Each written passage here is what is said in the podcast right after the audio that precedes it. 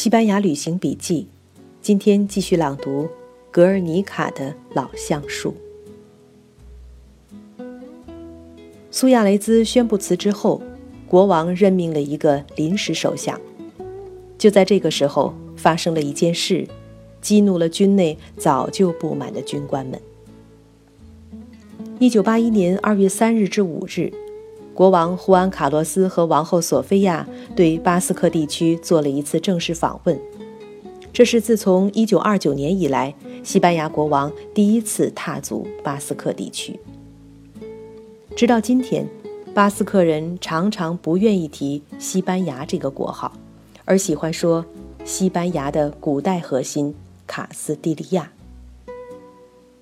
这么称呼的言下之意是。巴斯克和卡斯蒂利亚对等。一说西班牙，巴斯克就有了从属的意味，矮一截儿。所以，如今的巴斯克人，他们的双重官方语言是巴斯克语和卡斯蒂利亚语，而后者其实就是西班牙语。西班牙国王访问巴斯克，照理这是国王对自己王国一个地区的巡游视察。但对一部分巴斯克人来说，这是卡斯蒂利亚的国王及王后对巴斯克这个小国的友好访问。巴斯克人把这次国王访问看成是王室和巴斯克地区的直接对话，这让他们回想起久远的巴斯克古法时代。那时候，卡斯蒂利亚的国王给予巴斯克以自治的古法，那是巴斯克人引以骄傲的光荣时代。国王和王后受到了人们的热烈欢迎。虽然在飞机场上遭遇到一次反西班牙的抗议示威，这并不妨碍国王的心情。可是，在格尔尼卡古老议会大厅里举行的欢迎仪式上，发生了一个意外，意义就不一样了。那就是我们参观过的。门外有着那棵历史性橡树残干的圆形议会大厅。议会厅内下半部是红色的台阶，层层台阶上安置着议员们褐色的皮座椅，最上面是精致的铁花栏杆，后面的石墙上整整一圈全是巴斯克的古代政界名人。根据预先安排的议程。国王将对巴斯克议会发表讲话。国王刚刚站到讲台前，一个议员突然站起来，大喊大叫，打断国王，开始高唱巴斯克国歌。这一突发事件使得会场非常尴尬。这位议员和前来干预的工作人员扭打起来，仪式被打断，场面一片狼藉。面对这一突发事件，国王表现得非常沉着和尊严。待现场平静，他照样发表讲话。他在讲话中说：“对那些采取不宽容做法的人，对那些藐视我们的共存、不尊重我们制度的人，我要重申我对民主的信念，重申我对巴斯克人民的信任。”议员们长时间的起立鼓掌。此事件经媒体报道，对讲究荣誉的西班牙人来说，这是对国王的羞辱；而对那些保守派军人来说，国王的尊严和地位，以及保卫国王的军人职责和荣誉，高于一切。侮辱国王是绝对不能容忍的。一些军官认为，国王的遭遇意味着出来挽救国王、挽救西班牙的时刻到了。现在还不挺身而出，更待何时？糟糕的是，就在这前后，埃塔又开始行动，制造了两起轰动的绑架案。一是绑架了瓦伦西亚的一位实业家路易斯·苏涅尔，他是西班牙纳税最多的人。埃塔提出的条件是巨额赎金，这是彻头彻尾的敲诈勒索。他在四月十八日获释，是他的家人交出赎金，将他赎了出来。另一起绑架案是核电站的总工程师何塞·玛利亚·利扬。这个核电站在巴斯克地区，埃塔曾经赞赏这个核电站，认为它有利于巴斯克地区的能源自给。可是，等到建设核电站的公司已经投入了一千三百亿比塞塔，埃塔却开始把核电站建设解释为马德里对巴斯克的剥削。埃塔提出条件：七天之内不把核电站设施销毁，他们就将处决利扬。整个西班牙，包括巴斯克地区，都为埃塔的要求所震惊。各地工会、不同派别和政治倾向的工人组织联合起来，组成利扬解救委员会，呼吁释放利扬的国际组织，甚至包括反对建设核电站的欧洲反核组织，包括一贯为关押在监狱里的埃塔成员奔走的大赦国际，还有在巴斯克有影响的国际天主教组织。利扬的家人也站出来请求怜悯。二月五日，毕尔巴鄂举行了庞大的巴斯克民众集会，请求埃塔放人。一切都无济于事。参与绑架的埃塔发表了一个荒唐而粗暴的声明，说国际社会和大众的呼吁是藐视人民大众的意愿，然后宣布他们审判了利扬。判决利扬犯下了实施建设核电站的罪行。利扬于二月六日被杀的消息引起极大愤慨。巴斯克地区工人总罢工，表示对滥杀无辜的抗议。三十万巴斯克工人集会抗议埃塔。埃塔是些什么人？得到什么样人的支持？去格尔尼卡之前，我们就想步行去一个附近的村庄，仅仅是想走出去，走进村子，看看村庄的生活。在格尔尼卡吃完午饭，我们站在格尔尼卡的当街，周围都是山。我们看中一个有老教堂的山村，决定就去那儿。我们先是想避开公路，觉得公路一是绕远，二是没了爬山的风味。就选了一个开满野花的山坡，这山坡实在太美。山坡是美，却过不了一个深深的沟壑。等到玩尽兴了，只好再退回来，回到公路，重新上山。终于到了山顶那个古老的大教堂，旁边是个小小的车站，车站写着这个村庄的名字——伊利扎德。我们最喜欢看一个个农舍，农人们用心地把自己的屋子周围装饰得很漂亮。在一栋房屋后面，我们发现拦着的一大群绵羊，是最入画的那种，在北美很少看到。白白小卷卷的一身羊毛，头和四只脚却是黑黑的，支棱起两只耳朵。这羊群撒在山坡牧场上。看着，觉得上帝简直是为了点缀风景，才创造了这样漂亮的羊群。反身回来，仔细打量巨大的古教堂。这个教堂用山区粗石块砌成，颇有罗马建筑的风格，古意盎然。这种建筑和我们在西班牙其他地方看到的教堂风格不同。在巴斯克地区，外人不到的山里。却有很多，都很有点年头。眼前的这个已经呈现衰败迹象，不维修可能不敢用了。绕到后面是整整齐齐的小广场，粗粗大大的梧桐，养着花儿，还架着秋千，一派安居乐业的景象。坐在秋千上，轻轻地摇摆，全当一把摇椅。看够了如此天光山色。我们起身，打算找条近路下山，还是从小广场原来的入口退出去？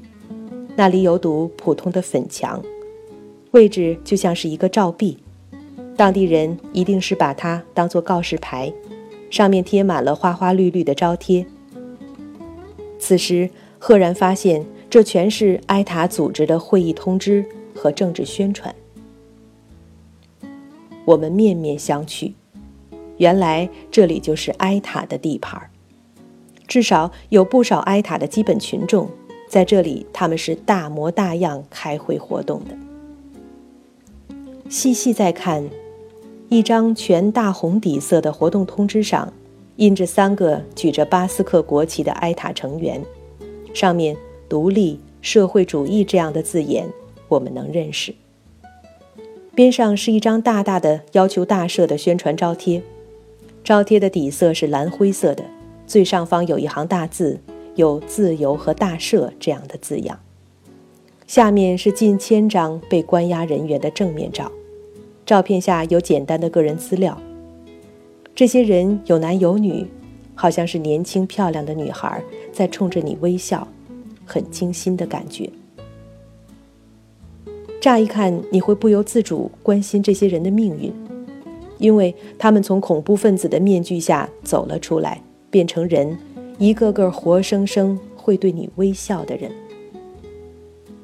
那密密麻麻的照片，使你下意识地想到：怎么政府抓了那么多人？可是数数埃塔从1968年至今的累累血案，被害的罹难者就有近千人。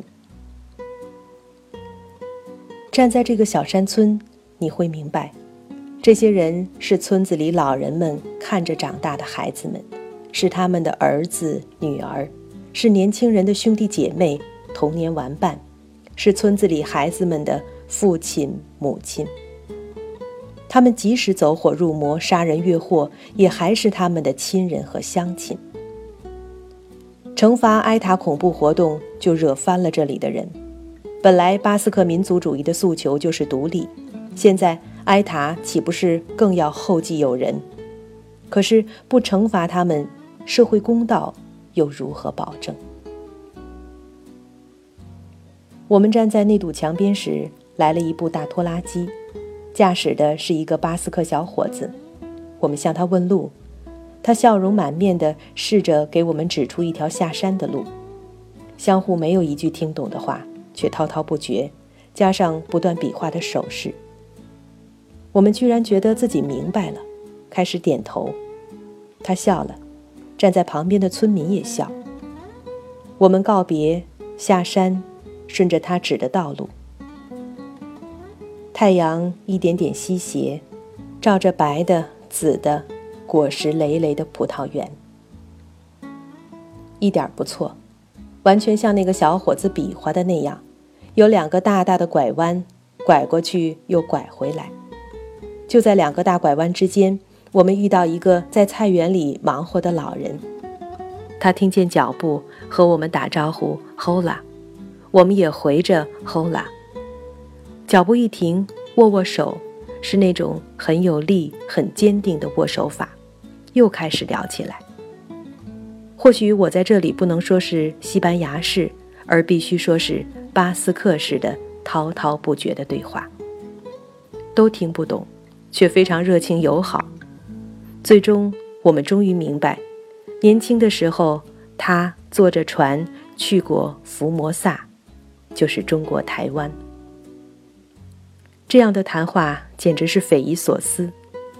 我们又一次高高兴兴的告别，继续下山，渐行渐远，离开了贴着埃塔集会通告的小村庄。我们更困惑了，埃塔。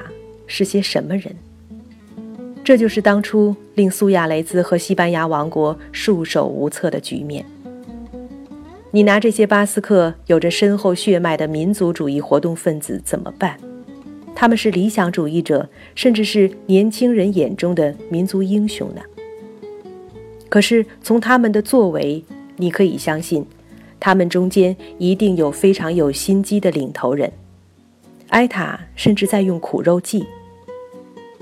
佛朗哥政权已经倒台，埃塔反独裁的正义性已经不复存在，他们越来越失去当地民众的支持，于是他们显然在用暴力挑起极右派的报复，用报复中牺牲的同伴，用被捕同伴在监狱里的受难来重新激起巴斯克民众的同情和支持。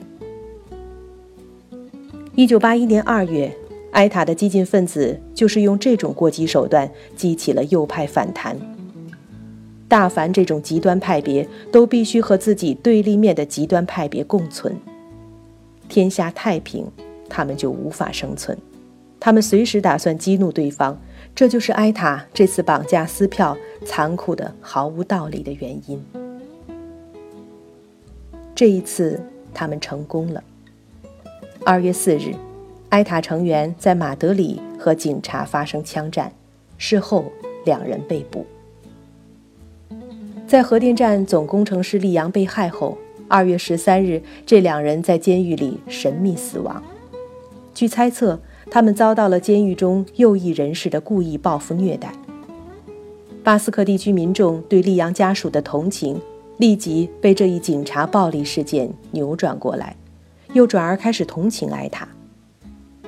群众情绪受事件操纵而来回变动，局势变得动荡危险起来。西班牙比较特殊的地方就是有军人干政的传统，在所谓政府不再有效管理、社会陷入混乱局面的时候，军人站出来稳定局势。这是西班牙军人荣誉的一部分。这种传统也曾给西班牙、葡萄牙的前殖民地南美带来很大的政治动荡。有野心的军人会理所当然地利用局势，找借口非法获取政治权利。智利的皮诺切克和阿根廷的毕隆将军式的军事行动就是这样。此时的西班牙军人已经不是1936年的佛朗哥将军，但是有一部分军人仍然希望能够用自己的行动来改变国家的政治走向，以挽救国家。他们称之为“戴高乐式行动”。1981年2月23日，在马德里，议会正在开会，电视里实况转播着议员们表决国王提名的临时首相。下午六点二十分，表决刚刚开始唱票的时候，电视上突然出现了一群民卫队武装士兵，在特赫罗上校的带领下冲进议会大厅，朝着天花板开枪，命令所有人趴在地板上不许动。士兵们的冲锋枪对着议员们的胸口，惊骇之中，议员们一个个狼狈地趴倒在椅子上，谁也不知道。这些士兵会做出什么事情来？只有两个人仍然坐在椅子上纹丝不动，一个是前首相苏亚雷兹，另一个是共产党总书记卡里约。议员中的梅拉多将军喝令这些人退出去，却被推倒在地。看到这种景象，已经辞职的前任首相。文质彬彬的苏亚雷兹跳起来冲上前去护卫将军，结果也被打翻在地。苏亚雷兹在这一瞬间的行动，给在场所有人留下深刻印象。从此，没有人再会说他是因为害怕军人威胁才要求辞职的。几分钟后，电视转播中断。谁也不知道，议会大厅里后来发生了什么。电视台只好一遍遍地重播手里仅有的这几分钟录像。人们能够判断的是，军人们把西班牙政府的所有高级官员一网打尽，全部劫持了。西班牙又要军事政变。